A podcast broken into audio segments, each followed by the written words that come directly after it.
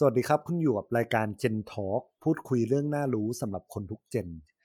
คุณอยู่กับผมปวินวัฒนวรลักษ์ และผมโฟกนิติสิริกำจรครับ ครับ topic สำหรับวันนี้คือเรื่องทำไมเราถึงซื้อนะฮะสำหรับหลาย ๆ คนแล้ว คุณลองให้เหตุผลได้ไหมครับ ว่าทำไมคุณถึงเลือกซื้อสินค้าอย่างใดอย่างหนึ่ง หรือว่า topic ง่าย ๆ เลยทำไมคุณถึงเลือกใช้โทรศัพท์ที่คุณยังใช้อยู่ สำหรับผมผมรู้สึกว่ามัน controversial มากเลยนะ ตั้งแต่เรื่อง Apple iPhone ละสำหรับผมผมเป็นคนที่ไม่ใช้ iPhone ครับ ไม่ใช่สาวก Apple เลย แล้วผมให้เหตุผลตลอดว่า โทรศัพท์ Android ของผมเนี่ย มันก็สามารถทำได้เกือบเหมือนทุกอย่างที่ Apple ทำได้นะฮะ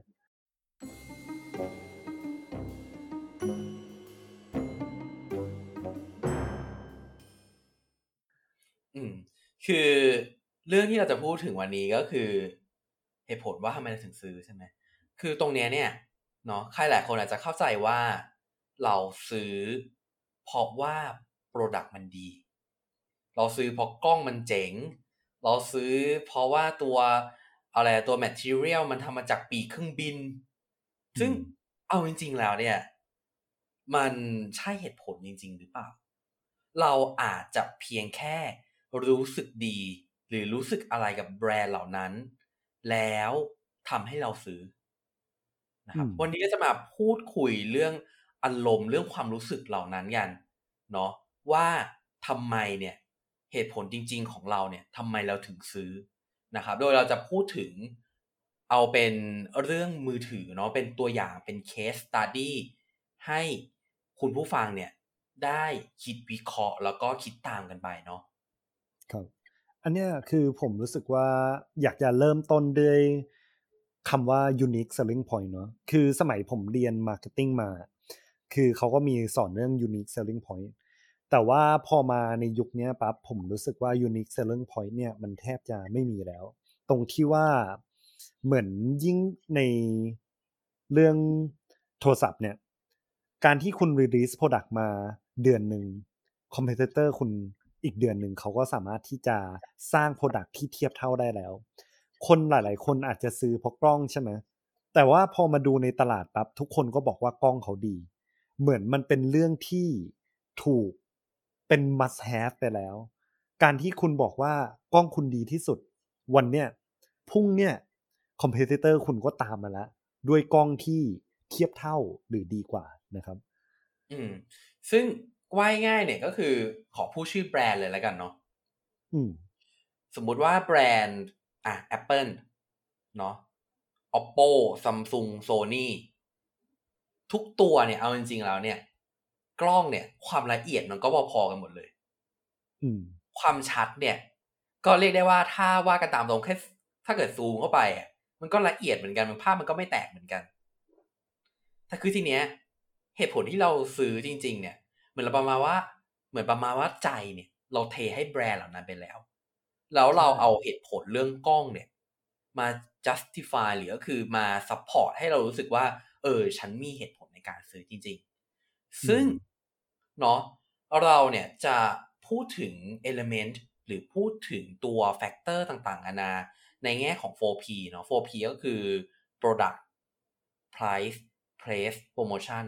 ซึ่งเป็นเรื่องเบสิกมาก ๆ ในในการทำการตลาดแล้วก็ในการทำธุรกิจเนาะซึ่งในตัว 4P ทุกตัวนะครับ P ทุกตัวจะมี emotion จะมีอารมณ์ จะมีความรู้สึกอยู่ข้างหลังของมัน โดยเราเนี่ยจะพูดถึงเรื่องของอารมณ์ของ product ก่อนเนาะ product เนี่ยเนาะถ้าเกิดสมมติว่าแยกสับเซตลงมาในเรื่อง product product มันก็จะ เออถ้าว่ากันตามง่ายๆเนี่ยก็คือในหนึ่ง product มันจะมีเรื่องของ feature กับ benefit feature ก็คือตัวคุณลักษณะ benefit ก็คือประโยชน์เนาะซึ่งอย่าง feature อย่างเงี้ย พอ feature มันขึ้นว่ากล้องเนี่ยมีพิกเซลสูงมากๆ เยอะมากๆ มันก็ทำให้เราสร้าง มันก็สร้างอารมณ์ให้กับเราแล้วว่า เฮ้ย ถ้าเราซื้อมือถือเจ้าเนี้ยเนี่ยเนาะกล้องมันต้องแบบ มันทำให้เราถ่ายรูปออกมาเท่แน่ๆแล้วเราอยากหล่อเท่อืมอะไรทำนองเนี้ย อันนี้คือคือ emotion เนาะหลังหลังตัวของกล้องอะทีเนี้ยเนี่ยอยากพูดถึง feature ตัวอื่นแล้วว่าตัว feature ตัวอื่นเนี่ย มันทำให้เรารู้สึกอะไรยังไงบ้างในตัวของมือถือเนาะเพราะเราจะยึดเรื่องของมือถือเป็นหลักในการในการอธิบายเรื่องของ อารมณ์เนาะภายใต้พวก 4P อ่า feature อีกอย่างหนึ่งที่สำหรับผมแล้วผม consider หนักมากนะ แล้วผมรู้สึกว่ามันสร้าง emotion ก็คือ look look and feel ของมันเนี่ยคือมันมีครั้งหนึ่งที่เหมือนเสี่ยวมี่เอ้ยไม่ใช่ ไม่ใช่เสี่ยวมี่หัวเว่ยผมเคยใช้หัวเว่ยมาก่อนไอ้ตัว P ยี่สิบ P สามสิบตอนนั้นก็มีเรื่องกล้องด้วยแหละ แต่ว่าเหตุผลที่ซื้อตอนนั้นเนี่ยอะมันมีเรื่องราคาใช่ไหมอันเนี้ยอาจจะข้ามเรื่องไปนิดนึง แต่เรื่องดีไซน์ของเขาอะตอนนั้นเขาออกมาเป็นสีที่มันเหมือนกับว่าเขาเรียกว่าอะไรอะมันโครมเหรอพอดูไปอีกมุมหนึ่งปั๊บสีมันเปลี่ยน แล้วตรงนั้นเนี่ยแหละที่ผมรู้สึกว่ามันเท่มากเลย แล้วเหมือนเขาอาจจะเป็นแบรนด์แรกๆที่ทำจริง ๆ มันก็มีแบบ oppo หรือว่าแบบแบรนด์อื่นแบรนด์จีนทั้งหลาย เก่งมากเรื่องทำสีแบบเนี้ยแต่ตอนนั้นผมรู้สึกว่าถ้าผมใช้โทรศัพท์อันเนี้ย มันดูมันเฟี้ยวกว่าใช้ iPhone อีกอะไอโฟนมันก็แบบโอเค คุณมี plain โลโก้ของ Apple ใช่ไหมแต่ของผมผมใช้หัวเว่ยกล้องผมดี แล้วไอตัวเคสของเขาอะหรือว่าตัวลุคดีไซน์ของมัน material ของมันอะมันทำให้ผมใช้แล้วรู้สึกรู้สึกว่าผมกำลังใช้สินค้าที่มันล้ำสมัยอะอันนี้เนี่ยแหละ คือเหตุผลและ emotion ที่ได้จากการ ที่เขาเลือก material กับเลือกดีไซน์สินค้าของเขานะฮะอืมอะทีนี้ข้ามมาฝั่งของ Benefit เนาะ Benefit เนี่ย อาจจะเป็นเรื่องของประโยชน์ของสินค้าเนาะเวลาเขาเขาแบบโฆษณาอย่างเงี้ยเขาก็จะแบบเฮ้ยสินค้านี้มีประโยชน์อย่างนู้นอย่างนี้นะ เอออย่างเช่นแบบอะถ้าว่าง่ายๆก็คืออย่างเช่นซัมซุงเนาะอืมซัมซุงอะจะมีเบนฟิตเพิ่มเติมให้อย่างเช่น Galaxy Gift อืมอืม ซึ่งมันเป็นตัวล่อเนี่ย มันพอพอมันเป็นอย่างนั้นเนี่ยแล้วพอมันมี Galaxy Gift เนี่ย พอเราเห็นตรงเนี้ย พอเราใช้เสร็จเราก็รู้สึกว่า เออ เรามีเรื่องของสิทธิพิเศษแล้วอืมแบบเราไปไหนอย่างเงี้ย เรากินอะไรฟรีๆเนี่ยเออมันก็เฮ้ยฉันรู้สึกว่า ก็ดูเป็นคนพิเศษสำหรับแบรนด์นั้นแล้วก็มันเป็นตัวที่ช่วยดึง แล้วก็ช่วยสร้าง relationship ให้กับตัวของผู้ใช้กับตัวแบรนด์ เนาะอืมอันนี้ก็คือ benefit ตัวหนึ่งเนาะที่ที่มักจะเจอในเรื่องของสมาร์ทโฟนเนาะอืมอืมสำหรับผมแล้ว อะ เรื่องซัมซุงใช่ไหมผมขอเอาคอมพิวเตอร์ที่ใหญ่ของซัมซุงเลย Apple อืมเรื่อง Benefit ของ Apple ที่ผมรู้สึกว่าไม่มีแบรนด์ไหนที่เทียบเท่าได้เลย ก็คือไอตัว Ecosystem ของเขา คือผมว่า Product ของ Apple alone เช่นเป็น iPhone เนี่ย แค่เครื่องเดียวอะ่ะ มันไม่พิเศษเลยนะ แต่ถ้าเกิด iPhone เครื่องเนี่ยแพรกับ iPad แพรกับ MacBook อะ่ะอันเนี้ยเนี่ยแหละ มันเริ่มมีอะไรที่ว้าวแล้ว ตรงที่ว่าทุกอย่างมัน connect กันจริง ๆ และ emotion หรือ feeling ที่ผมได้ ถ้าเกิดผมใช้ Apple คือเรื่องความง่าย เรื่องความที่มัน connect กับทุกอย่างมัน seamless ตรงเนี้ยเนี่ยแหละที่ผมรู้สึกว่า Apple เขาทำได้ดีมาก ๆ และบริษัทอย่างเสี่ยวมี่ ที่เขาสร้างทุกอย่างเลยอะอันเนี้ยเนี่ยแหละ คือสิ่งที่เสี่ยวมี่สำหรับผมนะเขาพยายามที่จะทำตาม แต่ทำในสเกลที่ใหญ่กว่านะฮะอืม โอเค ทีนี้เราพูดถึงตัวแฟกเตอร์แรกเนาะก็คือเรื่องของ Product จบไปละทีนี้อืมเราขอเข้าสู่เรื่องของ Place ละกัน Place ก็คือสถานที่ที่เราเนี่ยสามารถจะเข้าถึง Product เหล่านั้นได้ เนาะหรือ in another word ก็คือ distribution channel เนาะคือช่องช่องทางการจับจำหน่ายเนาะครับคือแต่ละช่องทางการจับจำหน่ายเนี่ยมันก็จะมีอารมณ์แตกต่างกันไปเนาะผมจะขอพูดในขาของออฟไลน์ในขาของการขายในห้างก่อนแล้วกันเนาะอืมถ้าเกิดสมมติในกรณีที่เราขายในห้างอย่างเงี้ยเนาะการการที่มันขายในห้างเนี่ยสำหรับพวกแบรนด์ที่เป็นโดยเฉพาะพวกโทรศัพท์มือถือหรือสมาร์ทโฟนเนี่ยสิ่งที่มันเกิดขึ้นก็คือ เออ แบรนด์เนี้ยมันมีความน่าเชื่อถือแน่ๆ เพราะแบบมันมีตัวเครื่องให้เห็นแบบชัดเจนไปเลย อืม เออ อันเนี้ยเป็นเป็นสิ่งที่เกิดขึ้นอย่างหนึ่งแล้วก็มันเป็นการสร้างอารมณ์เนาะให้ตัวของผู้ซื้อ หรือตัวของ audiences เนี่ยนะรู้สึกว่าเออแบรนด์นี้มันมีตัวตนแล้วมันน่าเชื่อถือไหมแบรนด์นี้มันไม่จกตา มันไม่หลอกลวงเราแน่ๆเนาะอันนี้คือเรื่องของ place รูปแบบหนึ่ง กับอีกแบบหนึ่งเนี่ยก็คือการที่เราไปวางในห้างเนี่ยเนาะนอกจากการสร้างลงความน่าเชื่อถือเสร็จแล้วเนี่ย มันทำให้เรารู้สึกว่า เออ ถ้าเกิดสมมติกรณีที่ตัวของ target ตัวของกลุ่มเป้าหมายเป็นกลุ่มชนชั้นฐานรากอย่างเงี้ยเนาะเขาก็รู้สึกว่าเฮ้ยมันมันเข้าถึงง่ายในในบางแบรนด์อย่างเช่น พวกแบรนด์แบบวีโก้อย่างเช่น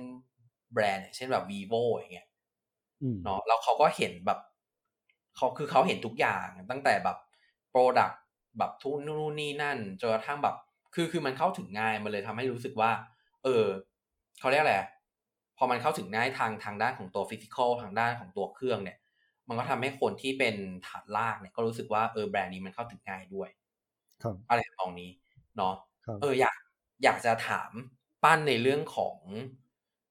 เอ่อ channel ออนไลน์นะพอปั้นก็ดูดูเรื่องตรงนี้อยู่ว่า ไอตัว channel ออนไลน์เนี่ยมันสร้างอารมณ์ความรู้สึกกับตัวของผู้บริโภคยังไง ครับผม อันนี้ผมรู้สึกว่าชแนลออนไลน์เนี่ย เช่นหลายหลายร้านครับปั๊บใช่ไหมถ้าเกิดเขาอยากจะเข้าชแนลออนไลน์ปั๊บเขาต้อง go straight for last mall หรือว่า Shopee Mall เพราะว่าอะไร เพราะว่าโซนนั้นผมขอแบ่งนะ Lazada กับ Shopee มันมีโซนที่เป็นแบบค้าขายระหว่าง อ่าเป็น consumer to consumer กับ business to consumer สิ่งที่เอ่อหลาย ๆ แบรนด์เขาต้องการก็คือเขาอยากจะไปอยู่ในโซนที่เหมือนเป็นห้าง เป็นโซนที่ให้ความน่าเชื่อถือ โซนที่อะเข้าไปปั๊บมันดู prestige มันดูดี ซึ่งผมอยากจะยกตัวอย่างแบรนด์เช่น Apple ใช่ไหม Apple เขาอะคือเขาเลือกที่จะเหมือน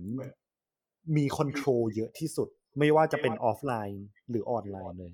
คือเขาแคร์เรื่องแบรนด์มาก อันนี้ผมขอยกตัวอย่างเออไปที่ออฟไลน์นิดนึงตรงที่ว่าทำไมคุณไม่เห็น Apple แบบแทบจะไม่เห็น Apple Official Store ในห้างแบบ เออล่างๆเลย หรือว่าเซ็นทรัลทั่วไปใช่ไหมอย่างงี้แบบบิ๊กซีเออบิ๊กซีโลตัสอย่างงี้ ใช่ คือถ้าเกิดคุณไปดู Apple ในออฟไลน์แล้วอะมันมีที่ไอคอนสยาม มันมีที่เซ็นทรัลเวิลด์ ทั้งสองห้างเป็นห้างแบบเหมือนระดับท็อปของประเทศไทยแล้วอะในขณะที่ถ้าเกิดคุณไปเดินแบบแพลทินัมอะไม่มีทาง ไม่มีทางที่จะเห็น ยกเว้นว่าจะเป็นแบบเครื่องมือสองใช่ไหมอันนี้มันก็เป็น branding เหมือนกัน ซึ่งถ้าเกิดผมยกตัวอย่างอีกอย่างหนึ่ง เช่นอาม่าโฟนอาม่าโฟนเป็นโทรศัพท์ที่ดีไซน์สำหรับอาม่าก็อยากจะแบบอยู่ในโซนที่เหมือนเข้าถึงง่ายตามที่คุณโฟกบอกอ่าเดินแพลทินัมเดินตาม MBK ต้องมี หรือว่าถ้าคุณลองคิดถึงเรื่องซัมซุงซัมซุงเขามีสินค้าตั้งแต่สินค้าที่เป็นเรียกว่าแพงกับสินค้าที่เข้าถึงง่ายสำหรับสินค้าที่แพงเนี่ย ไม่ได้เจอได้ทุกที่นะเออ น่าสนใจไหมคือสินค้าที่แพงเนี่ย เขาจะเอาไปอยู่ในห้าง หรือในร้านที่เป็นออฟฟิเชียลจริง ๆ หรือขณะ แบบที่เป็นช n n e l ออนไลน์แบบเนี่ยตัว Exclusive Model เนี่ยเขาก็มี strategy เหมือนกัน ตรงที่ว่าถ้าเกิดเขาอยากจะขายออนไลน์ปั๊บเออออนออนไลน์ channel ที่มันเกี่ยวกับเรื่อง ถ้าเกิดเป็นผมขอพูดถึงเรื่องแบบ Official เว็บไซต์ของเขากับเว็บที่เป็น Marketplace อย่าง Lazada Shopee อะเขาก็มี strategy เหมือนกัน ตรงที่ว่าถ้าเกิดคนที่เข้ามา Lazada กับ Shopee อะสิ่งที่ลูกค้าเข้ามาปั๊บอะ เขาเข้ามาเพื่อ hunt the best deal ใช่ไหมแต่ถ้าเกิดเขามีความ loyal สูงปั๊บอะเขาอะ go straight to samsung.com เขา go straight to apple.com เลย และสินค้าในนั้นอะมันมี option หรือว่ามันมี niche ของมันให้เลือกมากกว่า ถ้าเกิดคุณไปดูใน Lazada กับ s h อ p e e เพราะว่าแบบหลาย ๆ เจ้าปั๊บเขาเริ่มที่จะมี perception ว่า เออ แพลตฟอร์มพวกเนี้ยจะเน้นเรื่องดีลที่คุ้ม อาจจะไม่ได้เหมาะกับ segment ที่ราคาแพงมาก ซึ่งสุดท้ายแล้ว LazMall กับ Shopee Shopee Mall ก็พยายามที่จะดึง factor ตรงเนี้ยเข้ามาเหมือนกัน แต่ว่าเรื่องของ Apple เรื่องของ Samsung เขาก็ยังมี Exclusive Model ที่อยู่ตามห้างสรรพสินค้า หรือ Official เว็บไซต์ของเขาเหมือนกันอืมอืมพอปั้นพอปั้นพูดอย่างนี้แล้วเหมือนแบบ คนที่ชอบแบบพวกสมาร์ทโฟนชอบเทคโนโลยีมากเลยดูละเอียดมาก ครับเฮ้ยแต่แต่ผมว่าอันนี้เป็นพอยที่ดีเนาะแบบคือผมชอบชอบที่ปั้นพูดมากเลยตรงตรงที่บอกว่าอย่างอย่างแบบอย่างพวกซัมซุงอย่างเงี้ยจะมีทุกห้าง แต่ถ้าเกิดเป็นอืม product ที่แพงๆเงี้ยจะไม่เจอในบางห้างอืมอย่างตัว Apple อย่างเงี้ย จะเจอห้างที่ที่สำหรับชนชั้นแบบชนชั้น middle class ขึ้นไปเนาะใช่หรือหรือที่ผมขอ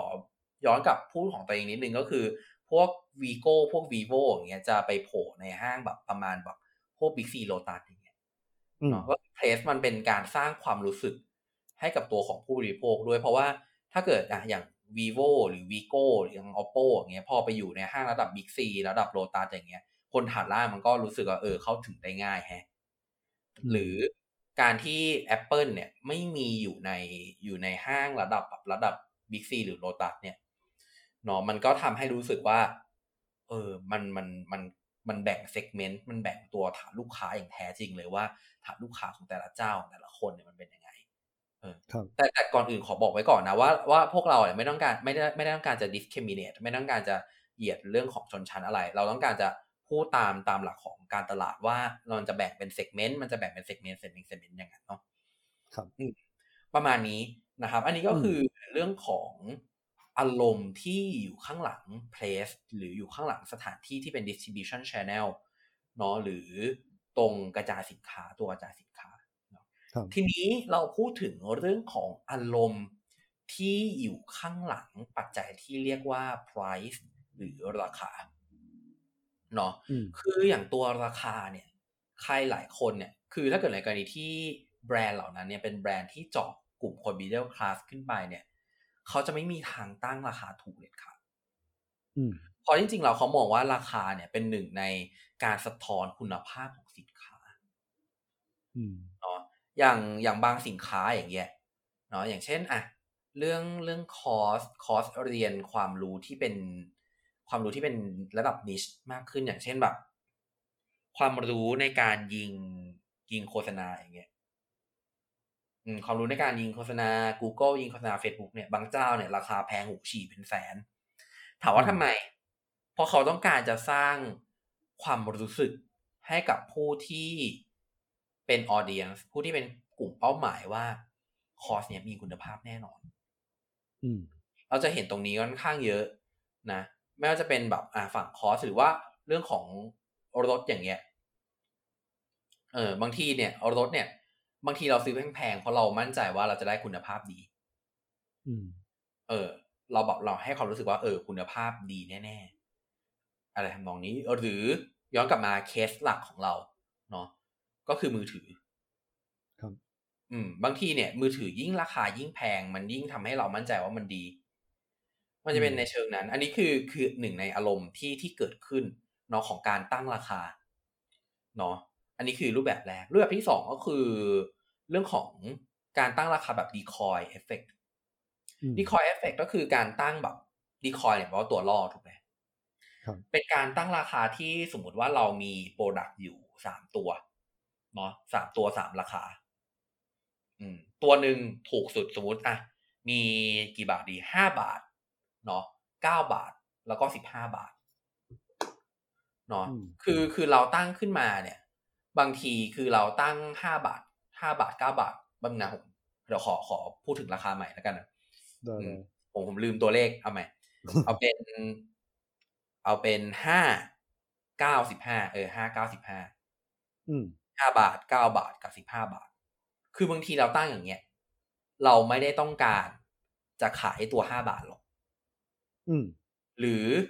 เราไม่ได้ต้องการจะขายตัวสิบห้าบาทหรอก เพราะว่าความจริงแล้วไอ้ตัวเก้าบาทเนี่ยมันกำไรสุด อืม แต่เหตุผลที่เราตั้งมาอย่างเงี้ยเพราะว่า อะห้าบาทเฮ้ยถูกไป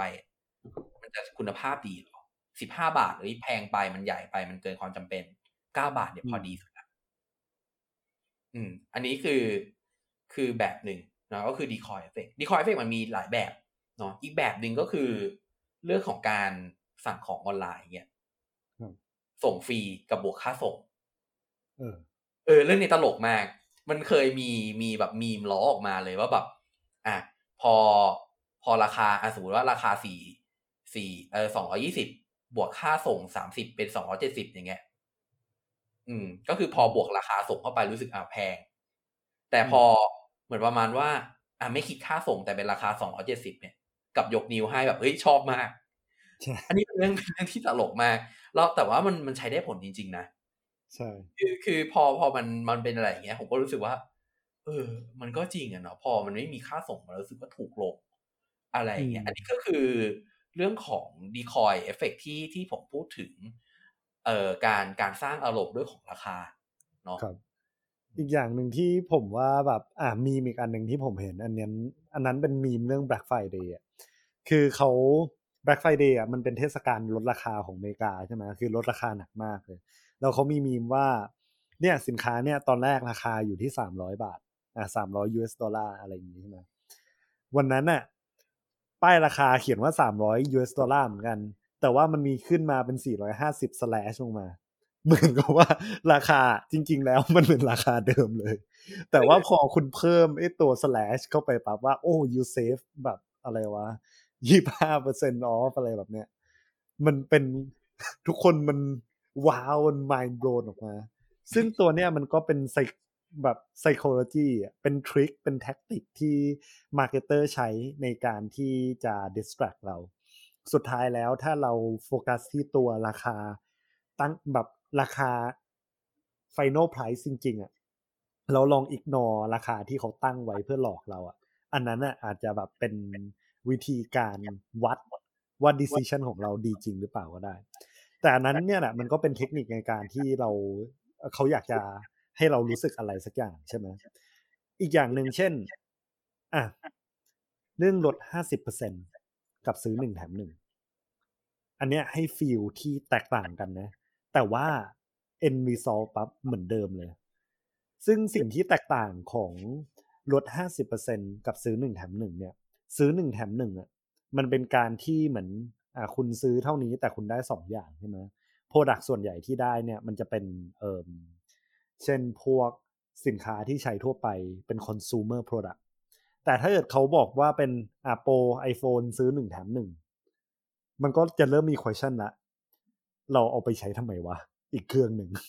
หรือว่าต้องพาเพื่อนมาซื้อด้วยหรือเปล่านะมันก็เป็นแบบเหมือนเป็นเทคนิคอะไรแบบนี้ อะกลับมาเรื่อง จบเรื่อง pricing เรื่อง emotional ที่เขาให้ ผมมี point หนึ่งเช่นอย่าง Apple อะคุณลองสังเกตไหมว่า Apple รุ่นเก่าอะราคาบางทีมันไม่ได้ลดลงมาเยอะเลยนะ คือเหมือน Apple ของเขาอะเขาพยายามจะสร้างแบรนด์ที่ดูแพง ดูเรียบหรู เพราะฉะนั้นแล้วสินค้าเขาไม่ว่ามันจะเริ่มเก่าแค่ไหนอะ เขาก็ยังไม่ตัดราคาแรงมาก ๆ เพราะว่าการที่เขาตัดราคาแรงปั๊บเนี่ยมันเป็นการทำลายแบรนด์ personality ของเขาไอตัว identity ของเขานะเทียบกับอย่างเช่น Samsung อะไรแบบเนี้ยเขาก็มีเทคนิคเหมือนกัน เขาบอกว่าอะถ้าเกิดคุณมีโทรศัพท์ซัมซุงรุ่นเก่าใช่ไหมคุณเอามาคืนสิ เราแลกเป็นรุ่นใหม่ อันนี้ก็เป็นอีกวิธีหนึ่งเพื่อที่จะ พยายาม maintain หรือพยายามที่จะ keep ตัว brand identity ของเขาเหมือนกัน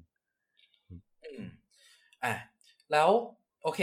อันนี้ก็คือเรื่องของในฝั่งของตัวราคานะ ก็คือเรื่องของอารมณ์ที่อยู่ภายใต้การตั้งราคา ทีนี้มาพูดถึงเรื่องของโปรโมชั่นก่อนอื่นเลย ผมอยากจะแก้ไขสิ่งที่ใครหลายๆคนเข้าใจผิดในเรื่องของโปรโมชั่นก่อนเลย ใครหลายคนอาจจะมองว่าโปรโมชั่นก็คือการลดราคาอืมเออ ซึ่งความจริงแล้วมันไม่ใช่นะ อันนั้นคือมันคือเซลล์โปรโมชั่น มันไปทางด้าน pricing ใช่ สุดท้ายมันคืออยู่ในด้าน pricing เนาะเซลล์โปรโมชั่นมันคือการการทำให้คนเนี่ย aware ทำให้คนเนี่ยเขาเรียกอะไรอะเห็นตัว product เหล่านั้นด้วยการลดราคา เออมคือความจริงมันไม่ใช่โปรโมชั่น มันคือสิ่งที่ทำให้เกิดการโปรโมชั่น เพราะการโปรโมชั่นที่แท้จริงแล้วมันคือการใช้การที่ทำให้คนเนี่ยเห็นตัว product เหล่านั้นอืมเนาะหรือว่ามี product เหล่านั้นเนี่ย เข้าไปอยู่ในหัว เข้าไปอยู่ในความคิดของเราเนาะเออ สรุปง่าย ๆ ก็คือเรื่องของการการเซลล์โปรโมชั่นเนี่ยก็คือมันอยู่ในฝั่ง pricing มันไม่ใช่เรื่องของโปรโมชั่นที่แท้จริงเนาะโปรโมชั่นที่แท้จริงก็คือการทำให้คนเนี่ย มีเขาเรียกอะไรมีความรู้สึกมีความนึกคิดต่อแบรนด์เหล่านั้น ซึ่งโอเค ทีนี้ย้อนกลับมาในในหัวข้อของเราก็คือ อารมณ์อะไรที่อยู่ภายใต้เรื่องของโปรโมชั่นอันนี้เนี่ยมันขึ้นอยู่กับว่าแบรนด์แต่แต่ละแบรนด์เนี่ยจะใช้คำพูดยังไงเนาะจะเขียนคำโฆษณาแบบไหน จะสร้างวิชวลจะสร้างกราฟิก จะสร้างวิดีโอ จะสร้างโฆษณาแบบไหนเนาะให้คนเนี่ยรู้สึกอย่างไร อันนี้ต้องย้อนกลับมาเนาะต้องย้อนกลับมาที่เรื่องของสิ่งที่แบรนด์ต้องการ แล้วว่าแบรนด์ต้องการให้คนเหล่านั้น perceive ยังไงเนาะอันนี้คือเรื่องของโปรโมชั่น สมมุติในกรณีที่เราเนี่ยเนาะอยากจะทำให้แบรนด์เนี่ย หรือว่าตัวแบรนด์เนี่ยอยากทำให้ตัวเองเนี่ยมีความแบบเขาเรียกอะไรอะทำให้ผู้ใช้รู้สึกว่า เออ มันล้ำว่ะ ถ้าเกิดเราใช้แบรนด์นี้แล้วมันล้ำเนี่ย วิธีการสร้างภาพออกมาเนี่ยเนาะการทำกราฟิกต่างๆนานามันก็จะดูแบบเขาเรียกอะไรโทนมันก็จะแบบออกแนว ออกแนวสีเงินเงินสีทองทองสีดำดำขาวขาวหรือว่าตัว Product หรือตัวฟีเจอร์ต่างๆนานาเนี่ย เนาะมันก็จะเป็นเชิงในทางที่ทำให้เรารู้สึกว่าเราใช้แล้วเรามีวิสัยทัศน์เนาะอย่างเช่นแบบเทสลาเนี่ยเทสลานอกจากจะเป็นเรื่องของตัวกราฟิกละสิ่งที่เขาทำอย่างหนึ่งก็คือเขาทำ CEO Marketing ก็คือสังเกตดีๆนะ พอเราพูดถึงเทสลาเราจะนึกถึงเอลอนมัสก์จะคู่กันเลยเนาะสิ่งที่เอลอนมัสก์ทำก็คือการขายตัวเอง แล้ว พูดทุกครั้งที่ออกมาพูดเนี่ยจะมีคาว่าเทสลาอยู่เสมอ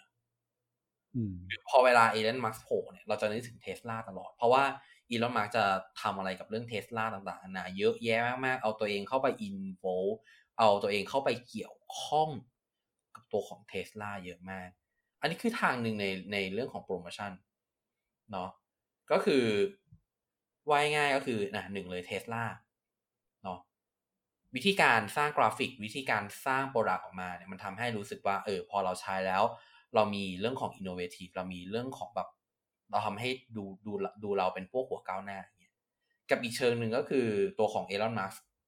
เนาะก็คือทำ CEO Marketing เราเอลอนมัสจะชอบแสดงตัวเองว่าตัวเองแบบเป็นคนมีวิสัยทัศน์ คือมันจะสอดคล้องกันไปเลยระหว่างตัวของ CEO กับตัวแบรนด์สิ่งที่แสดงออกมาให้เห็นน่ะเออ แล้วพอเขา เขาแสดงตัวตนให้เห็นในโลกออนไลน์ ในทุกทุกที่ต่างๆนานาให้เห็นบ่อยๆ เนี่ยเนาะมันทำให้เรานึกนึกถึงแบบ เออ ถ้าเราใช้เทสลาเราจะเหมือนอีลอนมัสด้วย มันมันเป็นในหลายเชิงอะ่ะ มันขึ้นอยู่กับตัวแบบ สื่อกลางเนี่ยจริงๆเอลอนมัสโผล่โผล่ทุกที่มากๆในโลกใบนี้ถ้าเราสังเกตเห็นดีๆนะโผล่แม้กระทั่งเรื่องเรื่อง ถ้าจะไม่ผิดปีสองปีที่แล้วมีเรื่องของหมูป่าว่าใช่แบบถ้ำอย่างเงี้ย แบบทีมหมูป่าถ้ำเอลอนมัสก็ไม่ยังโผล่เลยอะ ไรอย่างนั้นเนี่ยเนาะคืออันนี้ก็คือหนึ่งในอารมณ์ที่เกิดขึ้นเนาะของของเรื่องของการทำโปรโมชั่นครับพอพูดถึงเรื่องอีลอนมัสก์กับเรื่องเทสลาเลยนะผมรู้สึกว่าเรื่อง communication ผมผมขอพูดว่าอยากเปลี่ยนคำว่าโปรโมชั่นเป็นคำว่า communication ด้วยซ้ำ 4P ที่เขาตั้งมาเพื่อแบบใช้คำว่าโปรโมชั่นมันจะได้ complete ให้มันเป็น P ที่สี่เนี่ยแหละ แต่ว่าสุดท้ายแล้วมันจบเรื่องการสื่อสารล้วนๆใช่ไหมอะเรื่องอีลอนมัสก์คือผมรู้สึกว่าสมัยเนี้ยมันขาดไม่ได้เลย ถ้าเกิดเราไม่ใช้ Key Opinion Leader หรือพวก KOL พวก Influencer ทั้งหลาย พวกดารา อะแต่ละแบรนด์เช่น Nike กับ Adidas Nike เนี่ยหนึ่งในอินฟลูเอนเซอร์ที่ใหญ่ที่สุดของเขาคือโรนัลโด Adidas คือเมสซี่ทั้งสองคนเป็น นักฟุตบอลระดับโลก แต่ว่าให้ feeling ที่แตกต่างกัน Nike โรนัลโดก็คือเขาให้ feeling ของคนที่เป็น hard worker เป็นคนที่เหมือนเขาเริ่มจากศูนย์จริง ๆ ส่วน Adidas Messi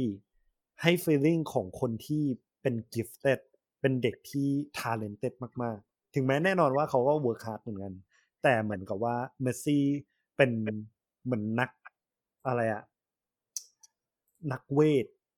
สามารถที่จะแบบเล่นมนตร์กับฟุตบอลได้ อันนี้ให้ feel ที่แตกต่างกัน อะถ้าเกิดมาดูอย่างเช่น พวกโทรศัพท์ทั้งหลายใช่ไหมคือใน advertisement ของแบบตลาดไทยปั๊บเนี่ย คุณจะเห็นว่าซัมซุงอะเขาก็จะพยายามดึงดาราหลาย ๆ คนเข้ามา อ่าสมัยก่อนไอตัว Galaxy Note ใช่ไหมมีโน้ตอุดม บอกว่าแบบเออมันสามารถที่จะสร้างเรื่อง creativity ได้ต่างๆ อันนี้มันก็เป็นการที่จะเลือก KOL เพื่อที่จะสื่อสารสิ่งที่แบรนด์อยากให้ลูกค้า เขาคิดว่าแบรนด์เนี่ยมันเกี่ยวกับอะไรเนาะเพราะฉะนั้นแล้วสุดท้ายแล้วเนี่ยโปรโมชั่นเนี่ยมันมันเป็น tools ที่สร้างแบรนด์ identity และ emotion สำหรับผมนะ ได้แข็งแรงเกือบที่สุดเลยด้วยซ้ำ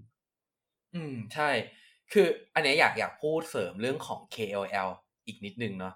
เพราะว่าเรื่องเรื่อง KOL เนี่ย อย่างที่ป้านบอกก็คือมันมันช่วยได้เยอะ Key Opinion Leader คืออย่างบางแบรนด์เนี่ยมันแย่งชิงกันคอขาดบาดตายมากแย่งชิงตัวตัวแบบตัว KOL คอขาดบาดตายมากโดยเฉพาะวงการกีฬาเนี่ยเนาะก็คืออันเนี้ยเนี่ยต้อง ตัวของแบรนด์บางแบรนด์เนี่ยต้องทำการบ้านที่ดีที่ที่จะแย่งชิงตัวของ KOL อย่างอย่างเคสหนึ่งที่ผมอยากจะพูดถึงก็คือเรื่องของสตีเฟนเคอรีสตีเฟนเคอรีเนี่ยเป็นเป็นนักบาสถูกไหมแต่เดิมเนี่ยเขาทำสัญญากับไนกี้แล้วไนกี้เนี่ย treat สตีเฟนเคอรีห่วยแตกมาก ใช่ อืมจนสุดท้ายเนี่ยอันเดอร์อาร์เมอร์ได้สตีเฟนเคอรีไป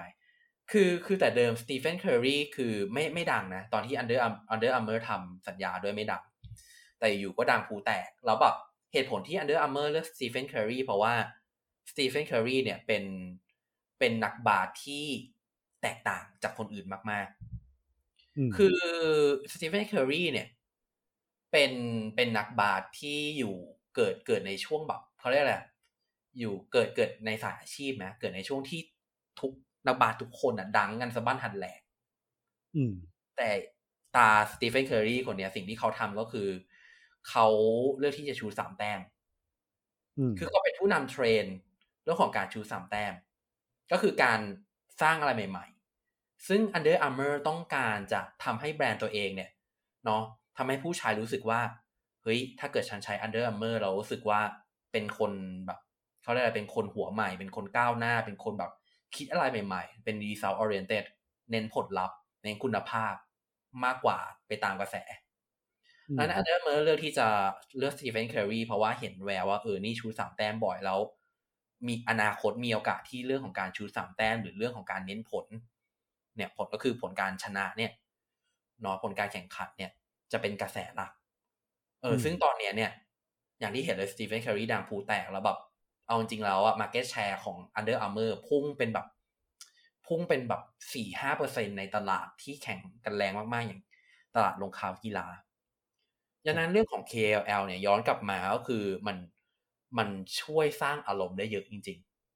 ๆเนาะเหตุผลที่ที่ป้านบอกว่ามันเป็นเรื่องสำคัญมากๆเรื่องของ KLL ก็คือ มันช่วยสร้างอารมณ์ อืมก็คือถ้าตัวแบรนด์เลือกคนนี้มาเป็น KLL ถ้าเราใช้แล้วเราจะรู้สึกว่า มันเหมือนประมาณว่า KOL คนนี้เนี่ย มันมีอารมณ์เชื่อมอยู่อย่างเช่นสตีเฟนเคอรีมันให้อารมณ์ว่าเป็นคนฉลาดเป็นคนแปลกใหม่ เป็นคนแบบแหกกระแสเนาะเวลาเราใช้ Under Armour เสร็จเราก็จะรู้สึกว่า เออ เราสมัยใหม่ เราแหกกระแสไปทำนองนี้ แต่คือทีนี้ อันนี้เนี่ย การใช้ KOL ส่วนใหญ่มันจะเป็นเรื่องของแบรนด์ใหญ่ถูกไหม แล้วถ้าในกรณีที่คุณผู้ฟังเป็นธุรกิจตัวเล็กๆล่ะ เรื่องของ KOL จะทำยังไง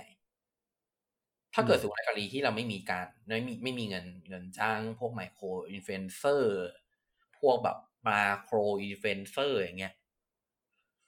เราก็เป็น KOL ด้วยตัวเองเลย หมายความว่าไง เราสร้าง value content ออกมา เราสร้างคอนเทนต์ต่างๆนานาออกมาเนาะ คอนเทนต์ที่มีประโยชน์ต่อตัวของผู้คนเนาะโดยที่เราไม่จำเป็น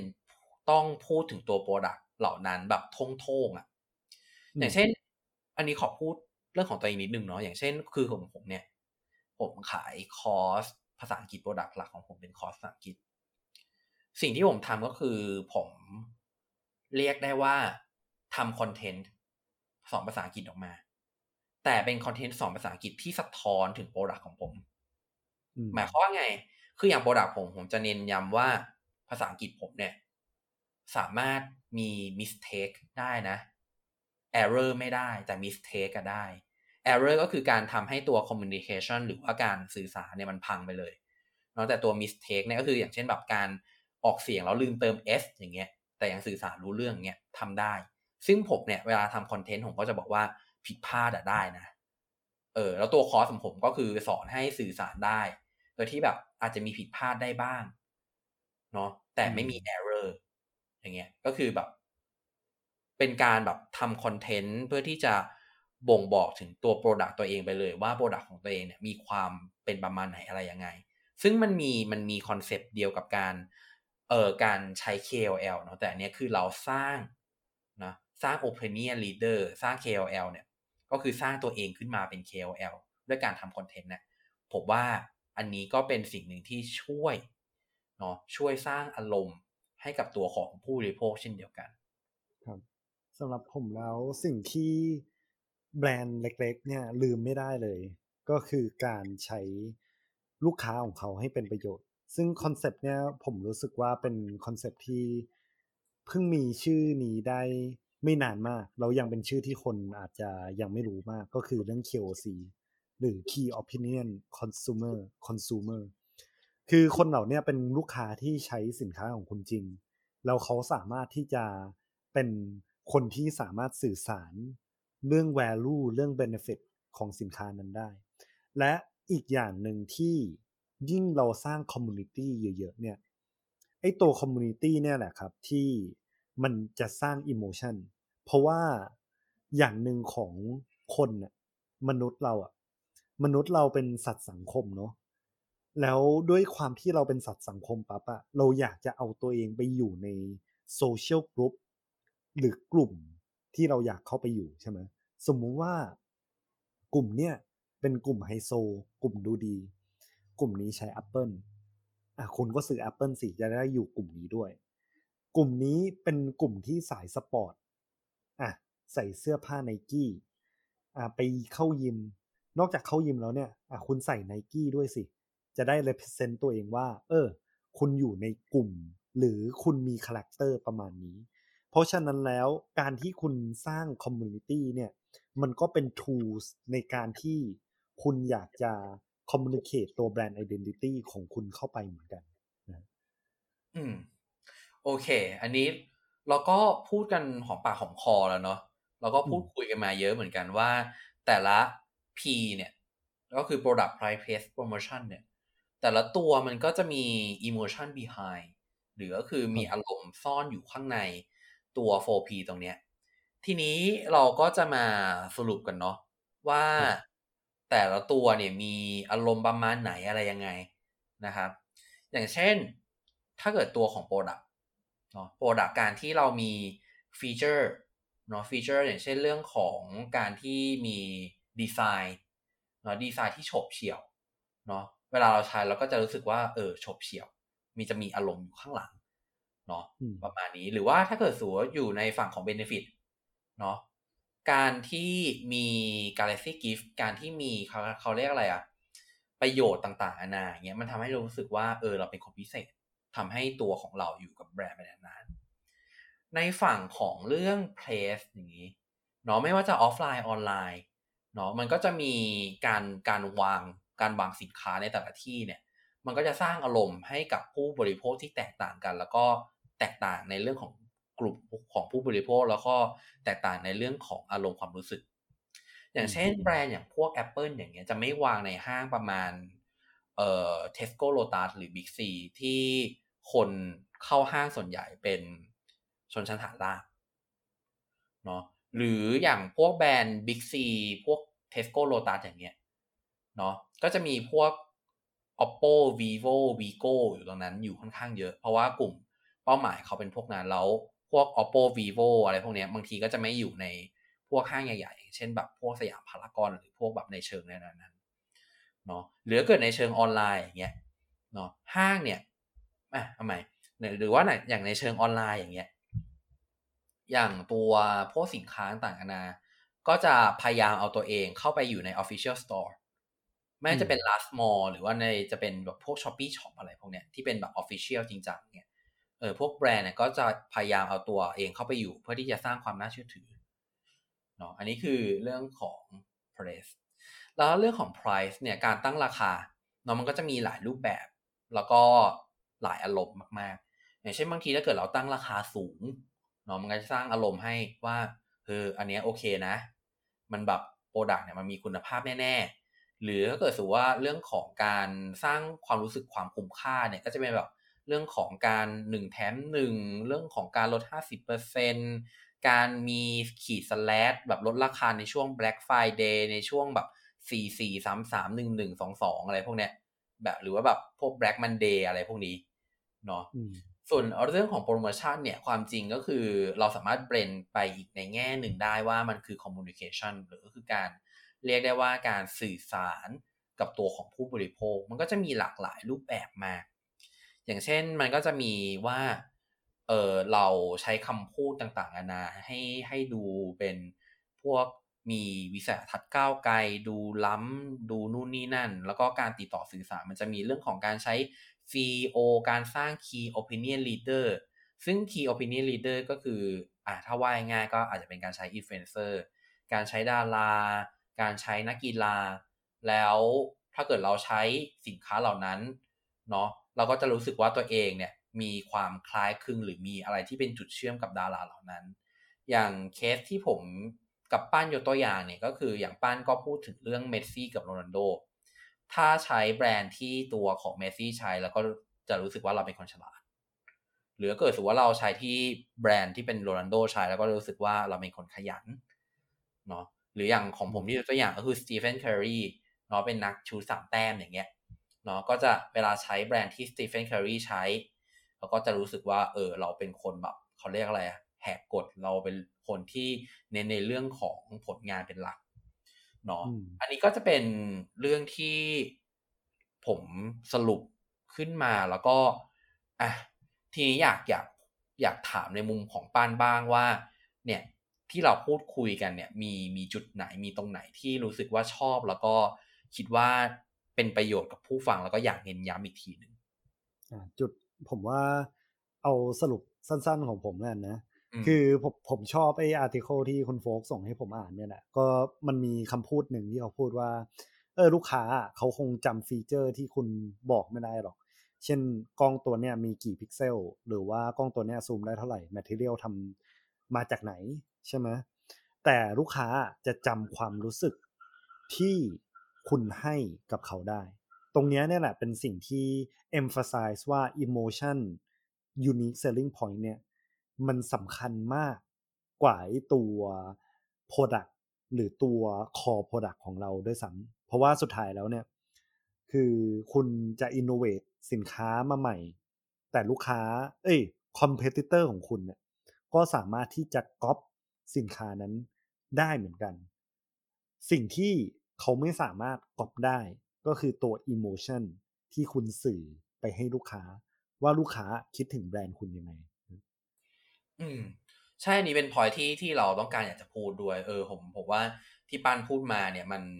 เออมันดีแล้วก็มันสามารถ wrap up มันสามารถจะ summarize สรุปสิ่งที่เราพูดคุยกันทั้งหมดได้ว่า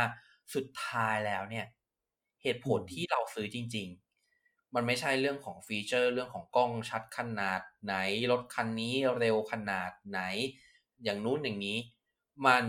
อยู่กับเรื่องของอารมณ์ของเรามากกว่าว่า เราเนี่ยมีอารมณ์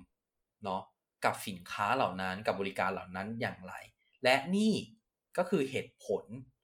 นะที่ทำให้เราซื้อสินค้าและบริการนะครับอะสำหรับวันนี้ผมนิติสิริกำจร และผมประวินวัฒนาวรักษ์พวกเราขอลาไปก่อนครับผม ครับ สวัสดีครับสวัสดีครับ